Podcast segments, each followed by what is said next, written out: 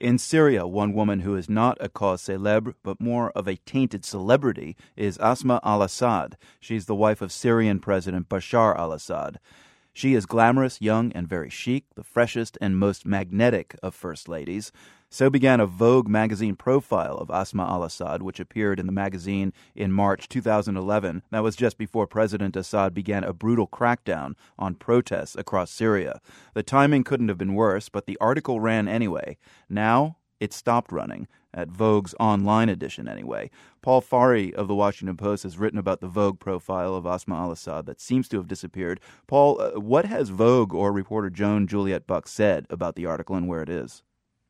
Well, first of all, uh, Vogue has said absolutely nothing about what has happened to the article. Uh, it simply disappeared. You can't find it on Vogue's website.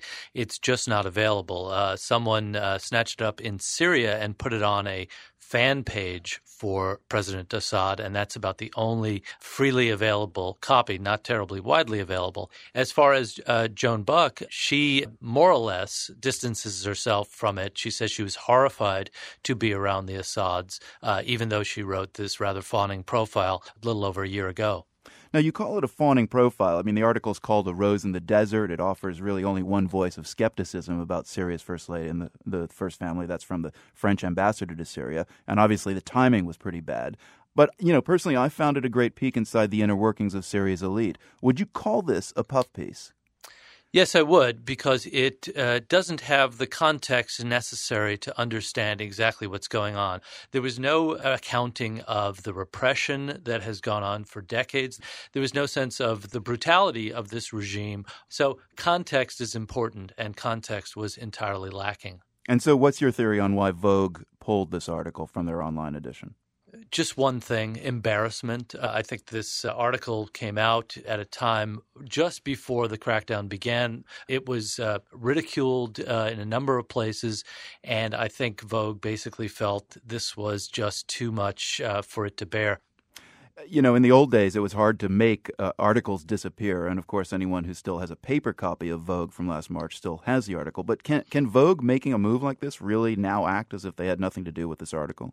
Well, they can insofar as their website. The problem is with the internet, things never really truly die. Someone uh, is always going to snatch up a copy and archive it on their own site, and that's what you have in this case. Right. There is a copy uh, at some Syrian website, which we will link to at the World uh, Vogue apparently had been bidding for some time to profile Mrs. Assad, but it's curious, too, that a PR firm working for the Syrian government also had a hand in, in the article. You know, the, the, context for this was that the Syrian government was actually trying to put a good Western face on itself at a time when it wasn't violently repressing its opponents.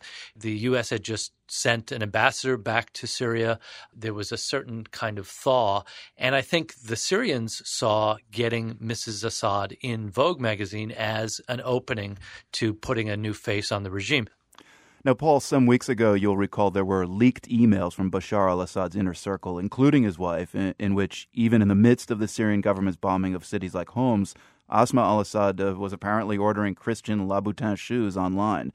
Joan Juliet Buck's article in Vogue, however, suggests though, that Ms. Assad is stuck between a rock and a hard place. Do you have a sense who the real Asma al Assad is? I don't, but I have a theory. Uh, the theory I have is that she joined essentially a mafia family and now she can't get out. Whether she wants to be part of that mafia family uh, at this point is somewhat immaterial. She's part of it. You know, the mafia in this case is trying to kill all its opponents for its own survival. She's going along with the program.